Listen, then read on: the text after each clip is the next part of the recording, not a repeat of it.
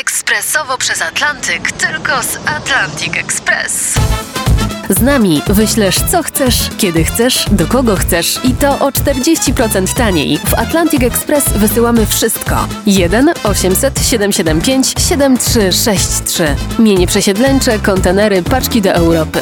Atlantic Express o 40% niższe ceny na wysyłki kontenerów, samochodów i paczek. Ekspresowo przez Atlantyk, tylko z Atlantic Express.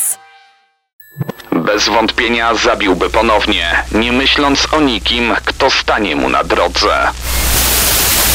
Sięgnęła po swój pistolet, chromowany Raven i nacisnęła spust. Płatni zabójcy, seryjni mordercy i sceny zbrodni w RMFFM. Ostatni weekend karnawału, ale za nami także walentynki i to czas, w którym i u nas pojawią się dzisiaj zakochani. W kontekście scen zbrodni to jednak nie zwiastuje romantycznych historii.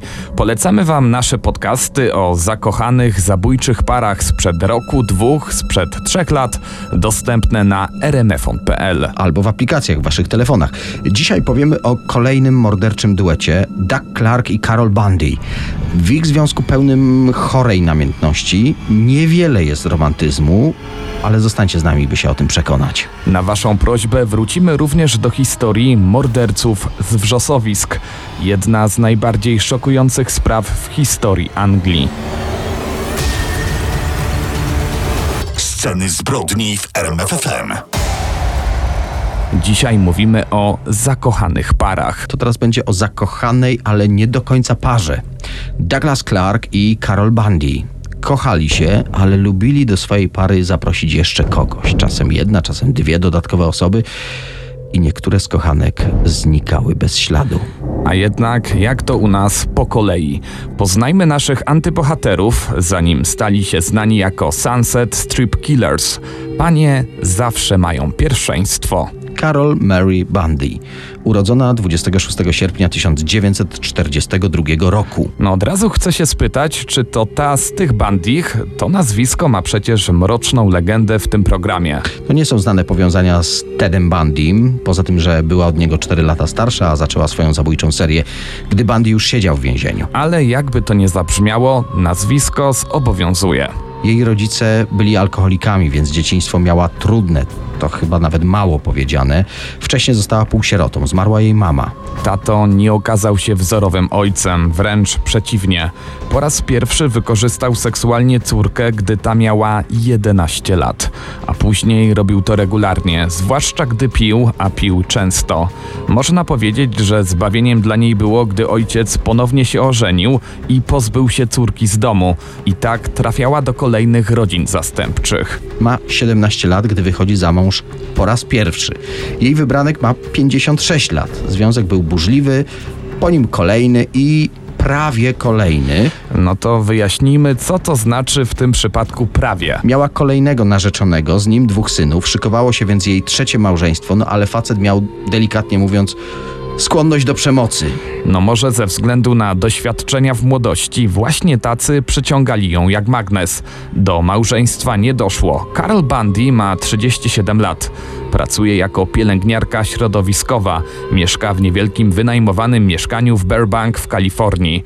I tutaj wdała się w romans z zarządcą tego budynku. Był nim lokalny piosenkarz muzyki country Jack Murray, wreszcie jakiś w porządku facet. No powiedz to jego żonie. No tak, jednak miał wady. Ale Karol pokochała go na tyle mocno, że postawiła wszystko na jedną kartę. Opowiedziała o romansie żonie Jacka. Nawet zaproponowała, że zapłaci kobiecie, jeśli ta męża opuści. Skutek był odwrotny. Zdradzona żona kazała mężowi, by skończył ten związek i eksmitował panią Bundy. Musiała się wyprowadzić. W jednej chwili straciła mieszkanie i faceta. Piosenkarz zerwał z nią wszelkie kontakty. Ale ona nie poddawała się, chodziła ciągle na jego koncerty. I tak trafiła do baru Little Nashville w pobliżu Los Angeles. Jest rok 1980 i właśnie w tym barze trafiła na Clarka. Dokładnie Douglasa Daniela Clarka. Był od niej młodszy o 6 lat. Przyszedł na świat 10 marca 1948 roku. Jego tato był oficerem wywiadu. Elitarna służba w marynarce wojennej USA. Służba w różnych jednostkach oznaczała, że rodzina nigdzie na dłużej nie zagrzała miejsca. Nawet po tym, jak ojciec przeszedł do sektora prywatnego, jako pracownik firmy transportowej, znowu często zmieniał miejsce zamieszkania. Wyspy Marszalla, Indie, Szwajcaria. No, Doug Clark wspomina, że mieszkał aż w 37 krajach. W końcu zaciągnął się jak ojciec do armii, ale wybrał nie marynarkę, a lotnictwo. Zwolniono go ze służby w siłach powietrznych i przez kolejne lata łapie się różnych prac, głównie jako mechanik. Z kolejnych prac był zwalniany za spóźnienia, nieobecności, awantury, no i lubił chodzić do barów. I tym samym wracamy do baru Little Nashville. Tu w oko wpada mu Carol Bundy. Wybucha namiętność, wkrótce wprowadził się do niej i wtedy okazało się, że łączy ich więcej niż się oboje spodziewali. Początkowo w ogóle nie wychodzili z łóżka. Pewnego wieczoru Douglas najwyraźniej chciał spróbować czegoś nowego. Sprowadził do ich mieszkania damę do towarzystwa. No i tę noc spędzili we troje. Karol bardzo się to spodobało. Od tego czasu regularnie w mieszkaniu gościły no właśnie takie panie do towarzystwa. I wtedy Douglas Clark zainteresował się córką sąsiada. Dziewczynka miała 11 lat. To Karol zdobyła zaufanie dziewczynki. To ona nakłoniła ją do pozowania do odważnych zdjęć. Kiedy mieli jej nagie fotografie, Douglas zmusił dziewczynkę do zbliżenia. Na pedofilii nie przestał. Opowiedział Karol o swojej kolejnej, jeszcze mroczniejszej fantazji. Chciał w trakcie zbliżenia zamordować tę dziewczynkę z sąsiedztwa. Ta obsesja w nim narastała. W końcu Karol w tym celu kupiła dwa pistolety. Ale Douglas nie użył ich na sąsiadce. W czerwcu 80 roku którejś nocy po prostu wrócił do mieszkania i opowiedział Karol, jak spełnił inną ze swoich fantazji. Był w West Hollywood na ulicy Sunset Strip. Poznał tam dwie nastolatki. Zabrał je do samochodu, zaparkował w ustronnym miejscu i no, zmusił je do czegoś, co policjanci nazywają inną czynnością seksualną. W trakcie tego pociągnął za spust. Martwe ciała zabrał do swojego garażu. Tam wykorzystał je jeszcze raz. Ciała porzucił przy autostradzie 101. Tak zginęły Cynthia Chandler, Gina Marano, pierwsze odnalezione ofiary Douglasa Clarka. Ich okaleczone ciała policja odnalazła następnego dnia. I wtedy na policję zadzwonił anonimowy informator. Kobiecy głos opowiedział, że wie, jak doszło do tej straszliwej zbrodni, ale rozmówczyni odmówiła jakichkolwiek dokładniejszych szczegółów, które mogłyby policja naprowadzić na trop zabójcy. Jak się domyślacie, to dzwoniła Carol, targana wyrzutami sumienia i zszokowana okrucieństwem swojego partnera. Nie chciała jednak go wydać. Wiedziała, że ją kocha. Wielokrotnie mówił jej, że jeśli którekolwiek z nich zostanie zatrzymane, on weźmie całą winę na siebie, tak by ona mogła żyć na wolności. Minęło 12 dni od tego morderstwa. Douglas Clark chce znowu poczuć, jak to jest być panem życia i śmierci. Wynajmuje kolejne dwie dziewczyny do towarzystwa. Powtarza schemat. Zaprasza je do auta, tu je zabija, ciała porzuca w publicznym miejscu, tak by szybko zostały odnalezione. Tak zginęły Exy Wilson i Karen Jones. Tym razem jednak zabójca zostawił sobie coś na pamiątkę. Odcina głowę Exi i zabiera do mieszkania. Chowa ją do lodówki. Chce z tej pamiątki jeszcze skorzystać. Namawia swoją Karol, by umalowała twarz dziewczyny, zanim on ponownie wykorzysta zwłoki. Jego partnerka spełnia te fantazje i wykonuje bardzo staranny makijaż. Dwa dni później tę głowę w kartonowym pudełku odnalazł w jednej z uliczek przypadkowy przechodzień. Mijają kolejne trzy dni i znów przypadkowy przechodzień, tym razem w zalesionych terenach Doliny San Fernando, odnajduje kolejne zwłoki kobiety. Zidentyfikowano ją jako Marnette Comer. Przybliżona data śmierci trzy tygodnie wcześniej, co oznacza, że to ona była pierwszą ofiarą Douglasa Clarka. Kolejne ciało odnaleziono pod koniec sierpnia w Santa Clarita w Kalifornii. Przypuszcza się, że niezidentyfikowana młoda kobieta w czerwonej bluzie również była ofiarą tego samego mordercy. Wskazują na to charakterystyczne dla jego działań obrażenia, między innymi rana postrzałowa głowy. Amerykańskie media już wtedy dużo pisały i mówiły o tych szokujących zbrodniach. W prasie nazywano niezidentyfikowanego wtedy seryjnego mordercę najczęściej Hollywood Slasher albo Sunset Slayer, jako że ofiary ostatni raz widziano w okolicach słynnego bulwaru zachodzącego słońca.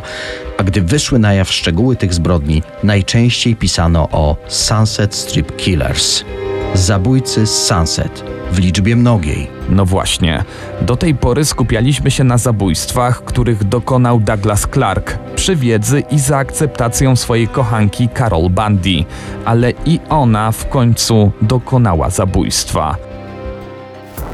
Wydaje się, że początkowo jego partnerka miała wyrzuty sumienia, że uczestniczy w morderstwach.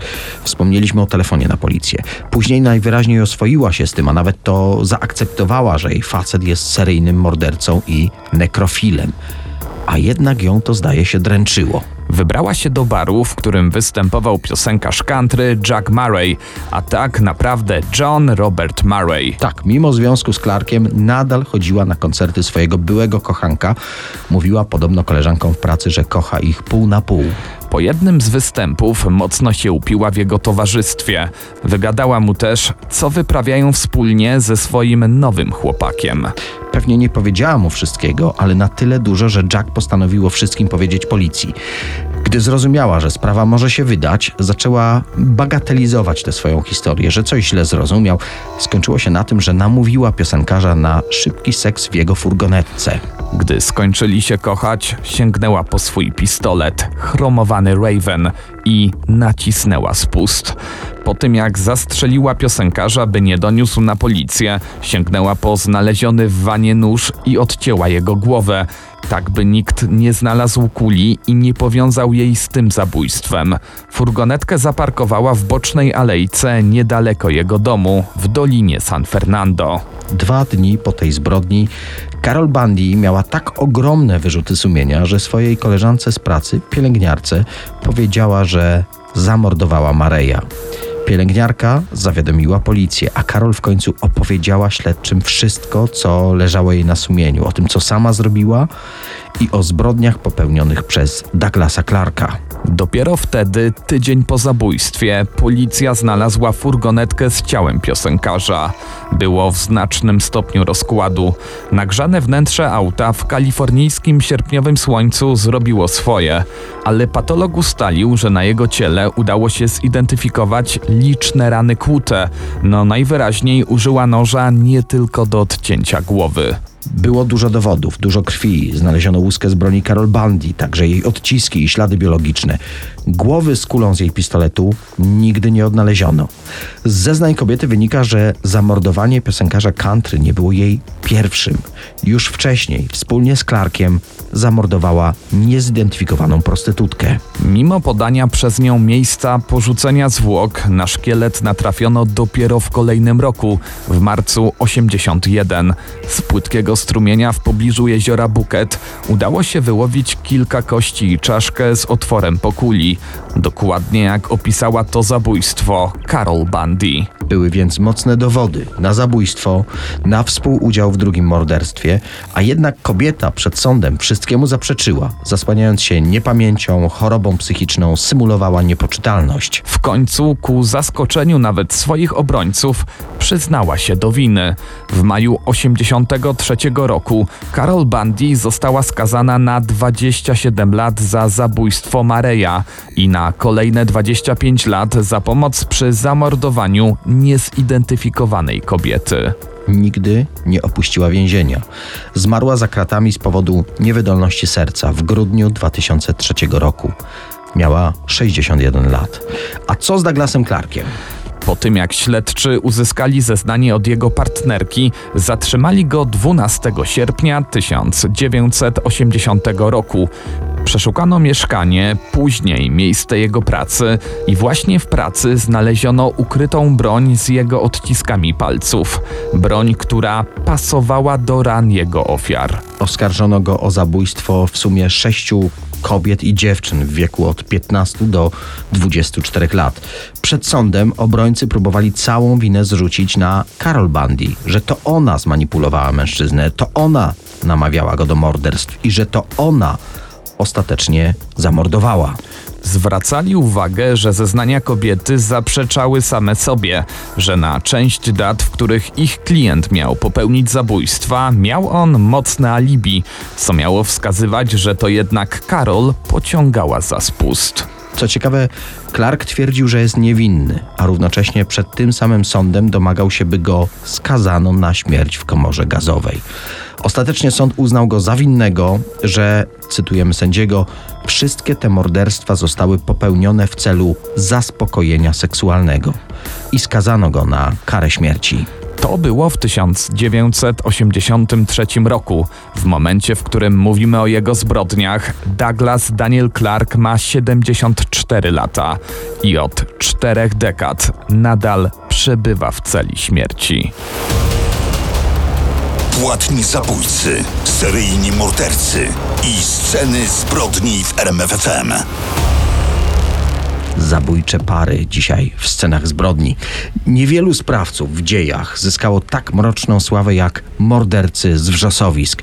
Toksyczna para zabiła aż pięcioro niewinnych dzieci. Gdyby nie przesadna pewność siebie tych bestii, ofiar mogło być o wiele więcej. Jest styczeń 1961 roku. Jesteśmy w okolicach miasta Manchester. Tutaj swoją siedzibę ma firma zajmująca się hurtową dystrybucją chemikaliów. W tym przedsiębiorstwie zatrudniła się 18-letnia blondynka Myra Hindley. Miała obsługiwać jedną z maszyn. Kobiecie bardzo szybko wpada w oko Ian Brady, inny pracownik firmy. Zakochała się od pierwszego wejrzenia w przystojnym 21-latku. Dziewczynie zupełnie nie przeszkadzało to, że Ian miał opinię porywczego i był wielokrotnie karany. Maszynistka oszalała na jego punkcie i wkrótce stali się parą. Ian Brady urodził się w 1938 roku w bardzo, jak to się mówi, trudnej dzielnicy Glasgow. Miejsce, w którym się wychowywał i fakt, że był nieślubnym dzieckiem szkockiej kelnerki, to ukształtowało jego osobowość. Mama go zaniedbywała, a brutalne otoczenie skłaniało do wielu przestępstw. Był pod opieką rodziny zastępczej. Jako dziecko torturował zwierzęta, chwalił się, że swojego pierwszego kota spalił żywcem, gdy miał 10 lat.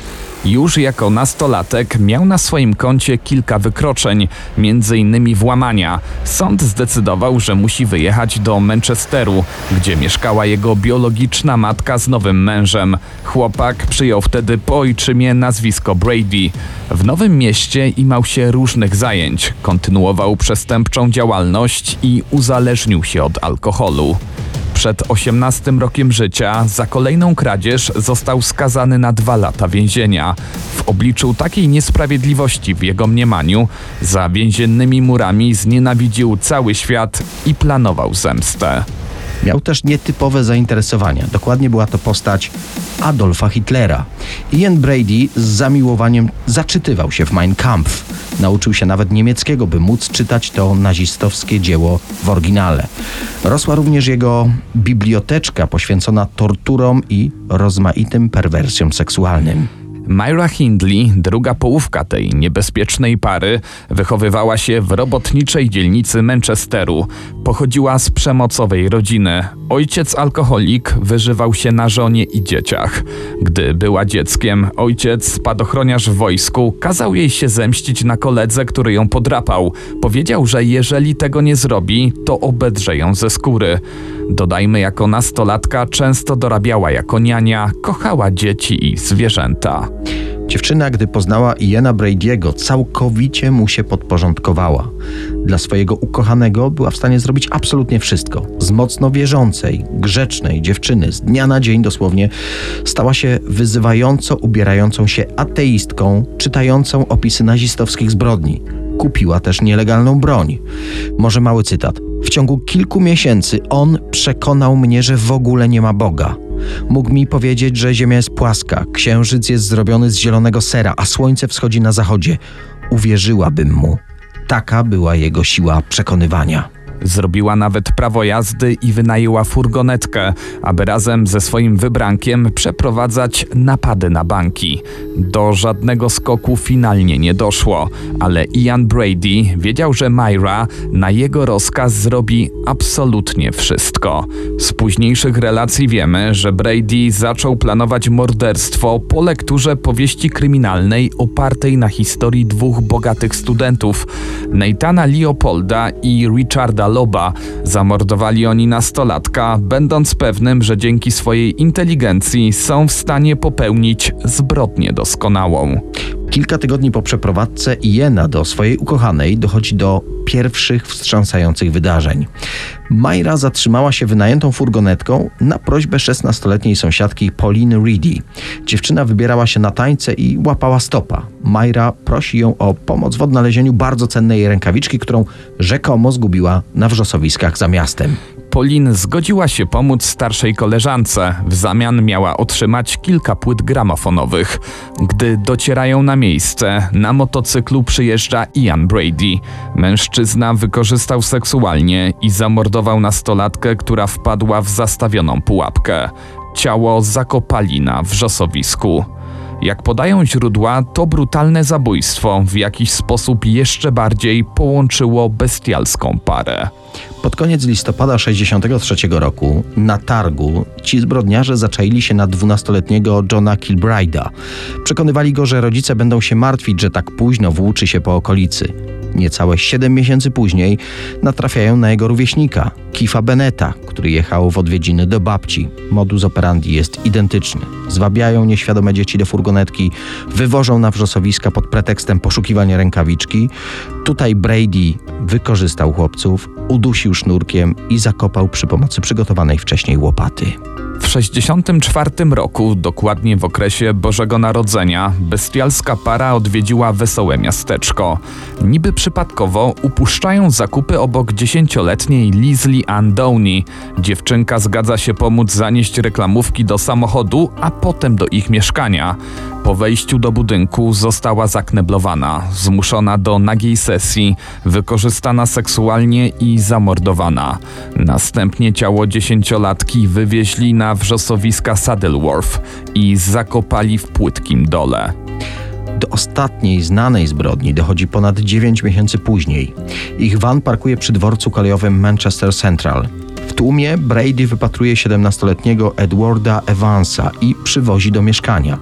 Myra Hindley na polecenie ukochanego przyprowadziła do domu swojego szwagra, Davida Smitha. Ten mężczyzna z solidną kartoteką kryminalną był ulubionym kumplem Brady'ego. Bezlitosny zabójca na oczach Smitha zadał 14 ciosów toporem, a następnie udusił 17-latka. Później ciało Evansa owinęli w folię i ukryli w pokoju. Wiele wskazuje na to, że było to pokazowe morderstwo. Brady chciał, aby szwagier Hindley dołączył do ich krwawej bandy. Po tym zabójstwie mogliby go szantażować tym, że pomagał w ukryciu ciała. David Smith, po tym jak był świadkiem morderstwa przypadkowego chłopaka, wrócił do domu i opowiedział żonie o tym, co zobaczył. Obiecał kontuzjowanemu Brady'emu, że wróci do niego następnego dnia i przy pomocy dziecięcego wózka przewiezie zwłoki do samochodu, a potem zakopie na wrzosowisku. Jednak w rzeczywistości miał zupełnie inny plan. Kolejnego dnia o poranku zadzwonił z budki telefonicznej na policję i opowiedział o wydarzeniach minionej nocy. Mundurowi po wejściu do domu zabójców natknęli się na zakrwawione narzędzia zbrodni i na ciało Edwarda Evansa. Początkowo morderca utrzymywał, że śmierć 17-latka to był zwykły, nieszczęśliwy wypadek. Jednak David Smith wspomniał również policji o tajemniczych walizkach, które Ian Brady gdzieś ukrył. Po jakimś czasie policjanci odwiedzili dworzec kolejowy Manchester Central. W jednym ze schowków odnaleźli wspomniane walizki. W środku znajdowało się m.in. wiele notatek ze szczegółami planowanych zbrodni. Nagie zdjęcia dziesięcioletniej Leslie Ann Downey zrobione chwilę przed zabójstwem i kaseta z jej błaganiami o pomoc. Na jednej z wielu fotografii Myra Hindley kucała nad usypanym grobem na wrzosowiskach. Dziecko z sąsiedztwa wskazało również miejsca, które pokazywała jej zabójcza para. Policja właśnie w tych miejscach rozpoczęła poszukiwania okolicy Saddleworth Moor, gdzie szybko znaleziono ludzkie kości. Do dzisiaj wiele osób zadaje sobie pytanie, jaki był rzeczywisty udział Myri Hindley w tych morderstwach. Tak jak sama zapewniała, była pierwszą ofiarą mężczyzny i działała pod jego presją wbrew swojej woli, czy też jak przekonywał Ian Brady, z chęcią uczestniczyła w przestępstwach seksualnych i udusiła m.in. Leslie Ann Downey. Tego dzisiaj nie rozstrzygniemy. Fakty są takie, że 6 maja 1966 roku mordercy z wrzosowisk zostali skazani na dożywocie. Prawdopodobnie zostaliby skazani na śmierć, ale ta kara została zniesiona, gdy przebywali w areszcie. Myra Hindley, określana przez prasę jako najgorsza kobieta w Wielkiej Brytanii, zmarła w więzieniu 15 listopada 2002 roku z powodu choroby serca. Jedna z brytyjskich gazet napisała wówczas na pierwszej stronie: Nareszcie Myra jest tam, gdzie jej miejsce w piekle. W maju 2017 roku w wieku 79 lat zmarł Ian Brady. Wcześniej przez prawie 20 lat podejmował kolejne strajki głodowe i domagał się, by pozwolono mu umrzeć. Chris Cowley, psycholog sądowy, który spędził 6 lat na rozmowach z seryjnym mordercą, stwierdził: Zabiłby ponownie, nie myśląc o nikim, kto stanie mu na drodze. Po śmierci zabójcy z wrzosowisk brat Johna Kilbride'a powiedział: Minęło wiele lat cierpienia i bólu dla nas, dla rodzin ofiar. Teraz nic się nie zmieni. On już nie żyje, ale my będziemy musieli nadal żyć z tym koszmarem z przeszłości. Pod koniec września minionego roku media informowały o tym, że na wrzosowisku Saddleworth w północno-zachodniej Anglii znaleziono ludzką czaszkę. Spekulowano, że może ona należeć do 12-letniego Kifa Beneta. Tu musimy wyjaśnić, że jego brat od lat poszukuje szczątków tego chłopca. Prowadzi w tym celu nawet stronę internetową. Matka Kifa, która zmarła w 2012 roku na raka, spędziła całe życie właściwie na próbach zlokalizowania ciała syna. Nawet sama z łopatą udała się na wrzosowiska. Kobieta chciała godnie pochować swoje dziecko. Akcja policji była wynikiem dowodów zebranych w ciągu siedmiu lat przez pisarza i śledczego Russella Edwardsa. Niestety ten trop nie przyniósł przełomu w poszukiwaniach, jak czytamy w oficjalnym komunikacie policji. Podczas tygodniowych poszukiwań służb nie znaleziono żadnych śladów ludzkich szczątków. Sceny zbrodni w RMFFM.